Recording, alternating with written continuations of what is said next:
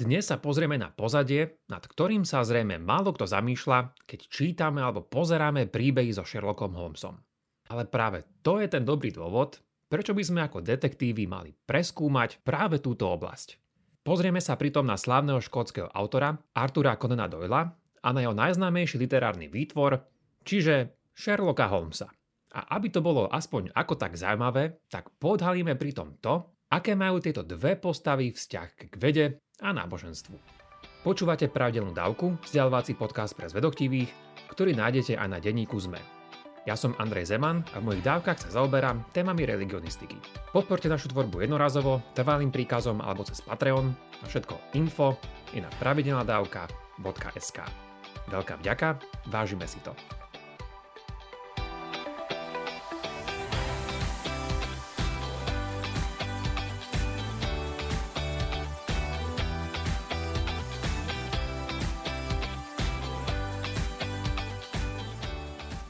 Povedal by som, že pokiaľ nežijete niekde v oceáni bez prístupu k internetu, tak zaiste ste si aj vy v posledných rokoch všimli bohatú seriálovú a filmovú produkciu, v ktorej ako hlavná postava figuroval ten najznamejší fiktívny detektív Sherlock Holmes. A v týchto príbehoch sme v poslednej dobe stretli nielen Sherlocka, ale už aj jeho údajnú sestru Enolu, o ktorej boli natočené už aspoň dva filmy, o ktorých viem. A mimochodom táto Enola v pôvodných dielach vôbec neexistovala. Nuž ale prvnež prídeme k samotnému Sherlockovi, tak im príde prirodzenejšie začať jeho autorom, ktorým je Arthur Conan Doyle. A nielen, že nám to dúfam priniesie nejaké nové poznatky o Sherlockovom tvorcovi, ale azda zistíme aj to, že ich vedecký a náboženský pohľad je v istom dôležitom zmysle prepojený. Táto téma je pre mňa blízka z viacerých dôvodov. Jeden je Sherlockov kultúrny vplyv, potom pôsobivý osobný život a tvorba jeho autora No a určite aj to, že ten sa narodil a študoval celkom nedaleko od môjho súčasného príbytku v Edimburgu. Tak poďme teda na to.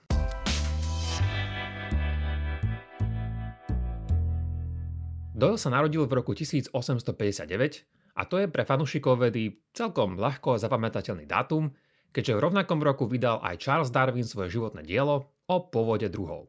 Arthur, teda Sherlockov tvorca, bol vychovávaný ako katolík ale ako uvidíme, tak táto stránka jeho svetonázoru sa u neho vydala iným smerom. Už pred svojim univerzitným životom postretal niektorých vplyvných ľudí, ktorí boli s veľkou pravdepodobnosťou základom pre niektoré jeho postavy v dielach so Sherlockom. Takýmto príkladom bolo jeho priateľstvo s istým Jamesom Ryanom, na ktorom zrejme založil Sherlockovo detektívneho pomocníka Watsona. Doyle začal pôvodne chodiť na jezuitské základné a stredné školy a tie mu poskytli celkom relatívne vhodné duchovné a aj intelektuálne prostredie. A povedal som to takto na schvál. Prečo som spomenul, že po tejto stránke šlo len o relatívne vhodné prostredie, tak to vysvetlím trochu neskôr. V roku 1876 úspešne zmaturoval a tak ho čakali vo svojom vzdelávaní ďalšie kroky. Významným pre jeho život bolo v tomto roku jeho prijatie v Edimburgu na medicínu, ktoré toto mesto v minulosti dlho dominovalo. O tom svedčí aj to, že okrem iných významných osobností tu prišiel medicínu na pár rokov študovať aj samotný Charles Darwin. Toto Arturovo štúdium medicíny bolo dôležité hneď z niekoľkých pohľadov. Jednak mu toto štúdium umožnilo vďaka naučeným vedeckým poznatkom písať svoje diela oveľa hodnovernejšie a tým aj pútavejšie. Veľkým vplyvom na neho bol však zvlášť jeho profesor a mentor Joseph Bell. A toto meno nám dneska bude vyskakovať hneď niekoľkokrát. Musíme ho spomenúť preto, lebo bol priamou inšpiráciou pre tú Doyleovú najvýznamnejšiu knižnú postavu. Čiže áno, pre Sherlocka Holmesa. Profesor Bell nebol prirodzene žiadny detektív. Jednoducho vyučoval medicínske predmety. Avšak na druhej strane predsa len môžeme povedať, že v istom zmysle detektívom bol. A to naozaj špičkovým. Nie tým policajným, ale tak trochu iným. Diagnostikovanie pacientov totiž súvisí, alebo aspoň by malo súvisieť, s detailným pozorovaním pacientovho stavu, symptómov a rôznych iných relevantných okolností, ktoré by boli doktorovi nápomocné. A v tomto Bell na danej univerzite exceloval, a to až tak, že niekedy považovaný za priekopníka forenznej vedy, respektíve forenznej patológie. Hneď si to všetko nejak začneme spájať dokopy, ale na teraz skočme o pár rokov do budúcnosti.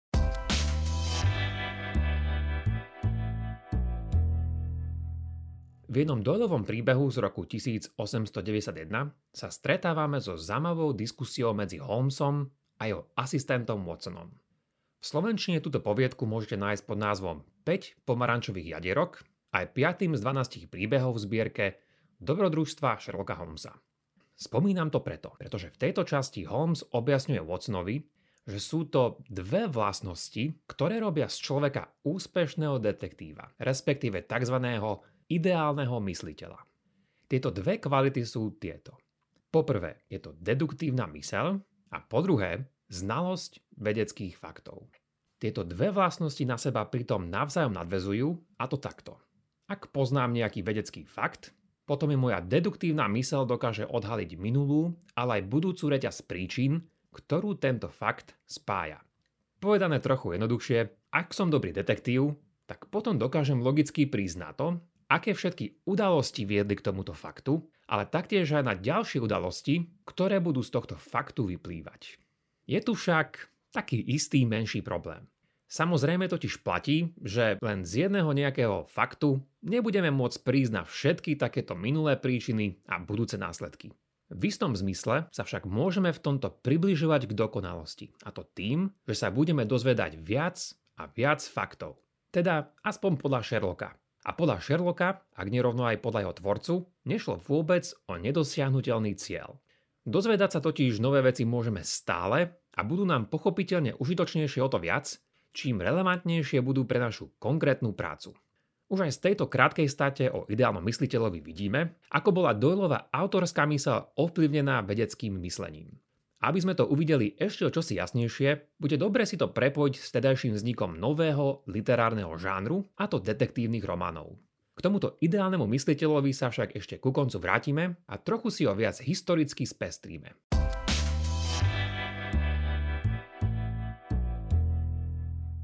Doyle je v mnohom považovaný za priekopníka v žánre detektívok.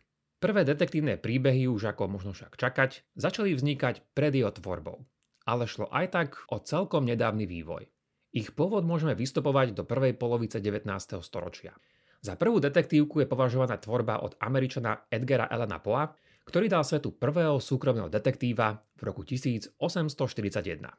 Poe bol mimoriadne talentovaný autor a okrem detektívok bol významným autorom aj v novovznikajúcom žánri sci-fi literatúry. Ostaňme však pri detektívkach.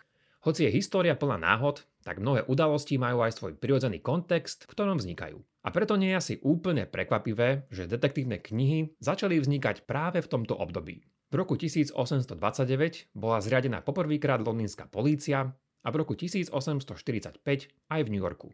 A tak, ako asi tušíme, spolu so zväčšujúcimi sa mestami vzrastalo nielen ich obyvateľstvo, ale aj zločiny. A kriminálnici tak boli čoskoro konfrontovaní s inštitucionalizovanou políciou a detektívmi. Doyle teda nevymyslel detektívny žáner od nuly. Na druhej strane ho však celkom značne pretvoril a to po vedeckej stránke. Druhá polovica 19. storočia bolo totiž obdobie, keď policajné zložky začali využívať rôzne nové vedecké metódy na identifikáciu a pátranie po páchateľoch. Dobrými príkladmi sú využívanie otlačkov prstov, fotografovanie zločincov a miest trestných činov, či trochu neskôr aj prvotné a jednoduché detektory lží. Dobre, poviete si, ale ako to má všetko súvis s dolovým svetonázorom a zvlášť jeho náboženskou vierou? Zároveň však možno tušíte, že jeho vedecké a detektívne zmýšľanie tu bude hrať svoju úlohu. A je tomu veru tak. Vyššie som spomenul, že Doyle mal pred univerzitou bohatú skúsenosť s jezuitskými školami, a to ináč dvoma v Anglicku a jednou v Rakúsku. Zvlášť jedna z nich v Anglicku však bola na Doyleovú mladickú intelektuálnu chuť vo svojom katolicizme až príliš konzervatívna či dogmatická. Bolo to z veľkej miery vďaka tamošiemu konzervatívnemu riaditeľovi, ale zároveň to bola doba, keď boli na vedeckej scéne ponúkané mnohé tzv. materialistické vysvetlenia nášho sveta, vesmíru a nášho miesta v ňom a vtedajšie pápežstvo proti takýmto tendenciám celkom aktívne bojovalo. Nešlo tu vôbec o to, že problém by bol to, že tieto vysvetlenia narábali s prírodnými zákonmi. Ale problém bol skôr to, že pre Boha tu buď nebolo žiadne miesto, alebo bol odsunutý na nejakú vedľajšiu kolaj, alebo bol v týchto vysvetleniach pretvorený tak, že by ho tradičné kresťanstvo sotva len spoznalo. A možno si poviete, že to sú predsa témy, na ktoré by sa mal každý zmýšľajúci jedinec a takisto aj veriaci otvorene pozrieť. A to je fajn, ale na vtedajšej anglickej strednej škole s teologicky striktným riaditeľom to bolo práve celkom opačne. Bolo to niekedy v tejto dobe, keď Doyle začal mať ako katolík svoje prvé vážne pochybnosti. Tie dozreli počas jeho štúdia medicíny v Edimburgu.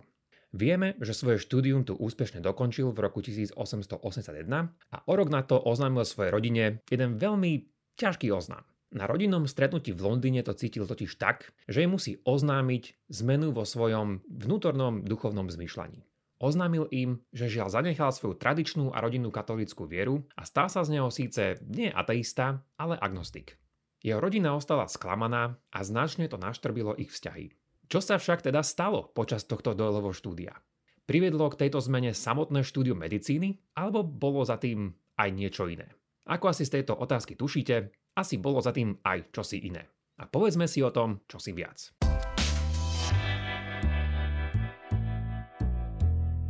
Ahojte, tu je Jakub a prepáčte, že kradnem Andrejovi priestor, ale k veci, lebo nemôžem byť dlho. Ak sa vám táto dávka páči, vypočujte si aj bodku na záver, teda extra obsah, kde k nej Andrej ešte čo to povie. Za cenu dvoch odrieknutých káv získate 4 bodky mesačne a dostanete sa k ním cez pravidelnadavka.sk alebo priamo cez náš Patreon. Toľko odo mňa a užite si zvyšok dávky.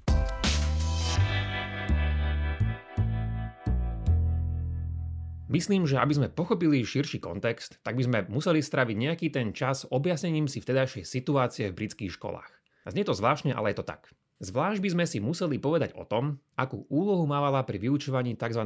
prirodzená teológia, čo je v stručnosti skúmanie Božej existencie a jeho vlastností z prírody. To je však môj skromný pokus o zhrnutie tejto situácie. Vyučovanie v Británii bolo v 18. či 19. storočí dlho prepojené s prirodzenou teológiou. Môžeme si to predstaviť takto. Povedzme, na kurze o geológii by ste sa nedozvedali len nejaké holé fakty o horninách či nejakých riekach a podobne, ale nakoniec aj o tom, ako ich geografické rozloženie poukazuje napríklad na Božiu dobrotu. Minimálne bol však vedecký jazyk úzko prepojený s tým teologickým či biblickým. Toto sa začalo postupne meniť a taký Edinburgh a Londýn boli prvé z týchto miest. Je to jeden z dôvodov, prečo boli videné ako radikálne univerzity. Keď do Edinburgu prišiel študovať Doyle, prirodzená teológia bola na univerzitách už v tejto dobe celkom v úzadí. Ale otázka toho, čo má Boh spoločné s vedou a vedeckými poznatkami a aké sú implikácie týchto vedeckých poznatkov, tak bola v mnohom otvorená ešte o dosť viac. A to nemyslím teraz len u nejakých teológov, ale takisto aj vo vedeckej komunite. Povedali sme si, že to bol teda zrejme aj jeho profesor Joseph Bell, ktorý sa stal jeho vzorom pre Sherlocka. Doyle bol tak trochu v zvláštnej situácii. Profesor Bell bol pre neho mimoriadnou medicínskou a vedeckou inšpiráciou, ale bol pritom aj úprimne veriaci škótsky protestant, respektíve presbyterian. Nemusíme azda extra nejak zdôrazňovať, že nebol v tomto vôbec jediný.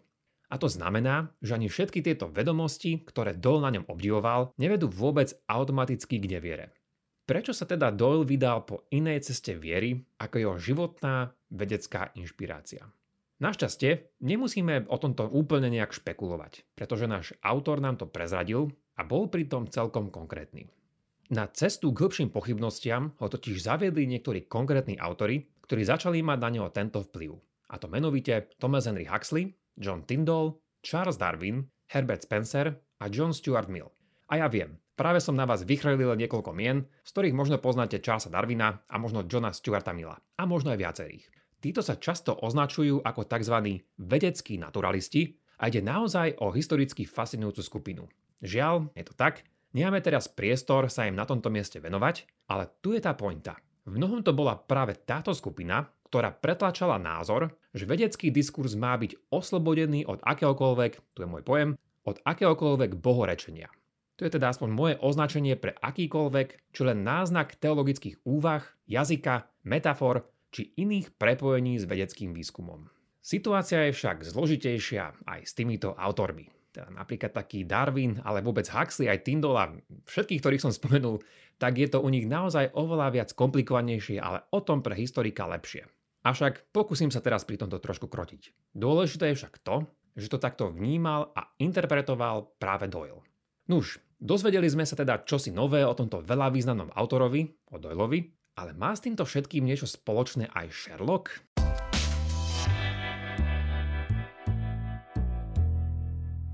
Zdá sa, že do toho zapadá priam excelentne. Dá sa povedať, že Sherlock dostal totiž svoj charakter ako výsledok týchto intelektuálnych debát, uprostred ktorých sa Doyle ocitol. Nebol to totiž len jeho profesor Bell, ktorý mal na vznik Sherlocka tento vplyv. Takto sa to napríklad veľakrát uvádza, že to bol práve tento Bell, ktorý bol vzorom pre Sherlocka Holmesa. Nájdete to tak aj napríklad na Wikipédii, ale za tým ešte zaiste viac. Slúbil som vám, že sa ešte vrátime k Sherlockovmu vysvetleniu Watsonovi o tom, čo tvorí tohto ideálneho mysliteľa. Sherlock teda Watsonovi povedal, že má mať dve veci. Deduktívnu mysel a znalosť faktov. A keď ich bude mať, dokáže tým vysvetľovať pozorovania, ktoré mnohým prídu úplne banálne a bez akejkoľvek informatívnej hodnoty. Tu je však, myslím, tá dobrá otázka, ktorá nás opäť posunie ďalej. Odkiaľ však prevzal Sherlock takýto koncept prezieravého a vedecky založeného detektíva? Prišiel s ním sám Doyle? Ako by povedal klasik, ani nie. Preukázateľne si ho Sherlock, a teda tým pádom aj Doyle, požičali od iných predchodcov. Jeden je už spomenutý priamo v tomto danom rozhovore s Watsonom. Sherlock tu spomína francúza Cuviera ako takýto vzor. Kto je to Cuvier a prečo práve jeho? Cuvier bol azda ten najlepší paleontológ prvej polovici 19. storočia.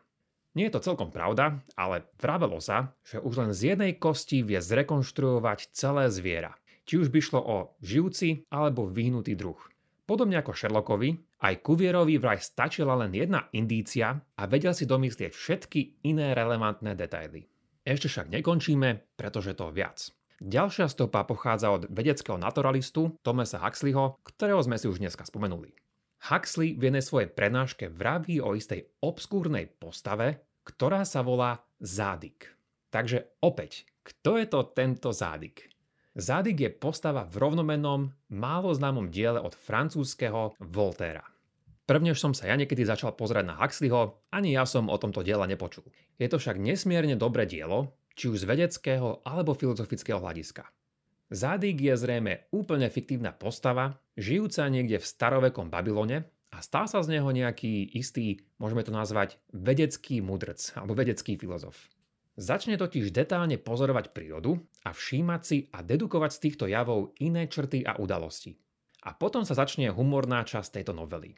Za Zadigom príde kráľovská družina a hľadajú najprv strateného kráľovnino psa a potom, akoby úplnou náhodou, aj strateného kráľovho konia. Zadiga sa spýtajú, či ich náhodou nevidel a na jeho reakciu by bol hrdý nie jeden Sherlock. Zadig im začne totiž detálne opisovať tohto psa a koňa, ktorého spomínajú. Kráľovi poslovia sú teda presvedčení, že ich videl. Zadig to však popiera a tak je zajatý. Pretože očividne neexistuje nejaký spôsob, ako by mohol vedieť, ako vyzerajú, bez toho, aby ich naozaj videl. Svoj život si však nakoniec zachráni tým, že kráľovskému dvoru vysvetlí, že na to všetko prišiel deduktívnou metódou, napríklad zo stop v piesku a iných malých detailov. Zádig bol teda taký Voltairov Sherlock. Huxley mal teda celú prednášku o Zádigovi a z toho, čo vieme, je veľmi pravdepodobné, že si ju Doyle veľmi obľúbil. Doyleovo prvé dielo so Sherlockom Holmesom sa volalo Štúdia v Purpurovej a vzniklo 6 rokov po tejto prednáške v roku 1887.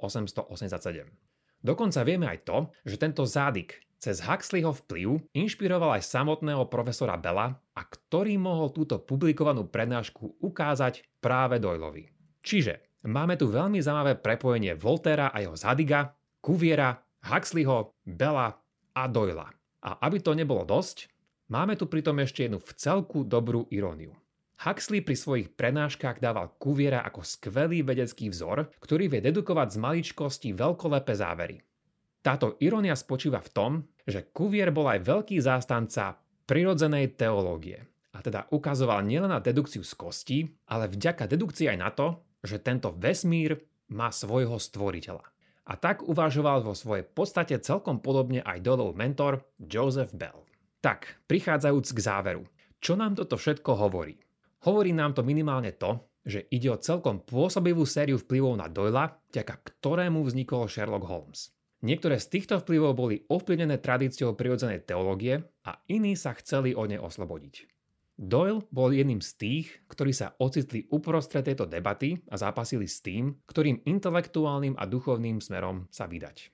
Nakoniec sa, aspoň dočasne, vydal smerom Huxleyho agnosticizmu. A bol to mimochodom práve Huxley, ktorý pojem agnosticizmus v tejto dobe vytvoril. Pokračovať by sa dalo o tejto veľmi dobrej téme aj ďalej. Či už o tom, ako títo vedeckí naturalisti videli rôzne debaty ohľadom vedy a náboženstva, pretože to nebol žiadny nejaký moderný ateizmus, hoci sa to niekedy podľa mňa takto prezentuje. Alebo by sa dalo o tom, ako sa začal Doyle odkláňať od tohto vedeckého naturalizmu a namiesto toho inklinovať k špiritualizmu.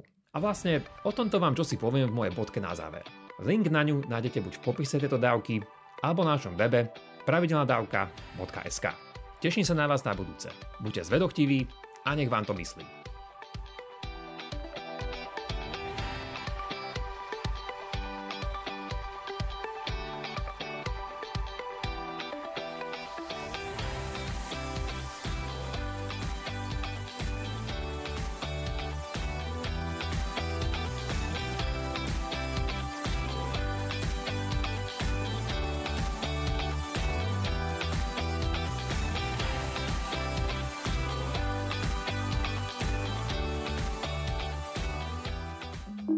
Volám sa Barbara Mareková a v denníku ZME pre vás robím podcast Ľudskosť o tom, ako na naše mentálne zdravie vplýva rodina a spoločnosť. S odborníkmi a odborníčkami rozoberám, ako sa v rodinách dedí trauma a ako sa dá v dospelosti uzdraviť. Ale rozprávam sa aj s ľuďmi, ktorí vyskúšali terapiu a zaujíma ma aj celospoločenský pohľad, ako sa menia slovenské rodiny alebo ako sa v našej spoločnosti cítia Rómky, Rómovia či ľudia, čo sú kvír. Poďte sa učiť spolu so mnou, ako lepšie rozumieť sebe, ale aj ľuďom okolo nás. Podcast Ľudskosť vychádza každý štvrtok vo všetkých podcastových aplikáciách.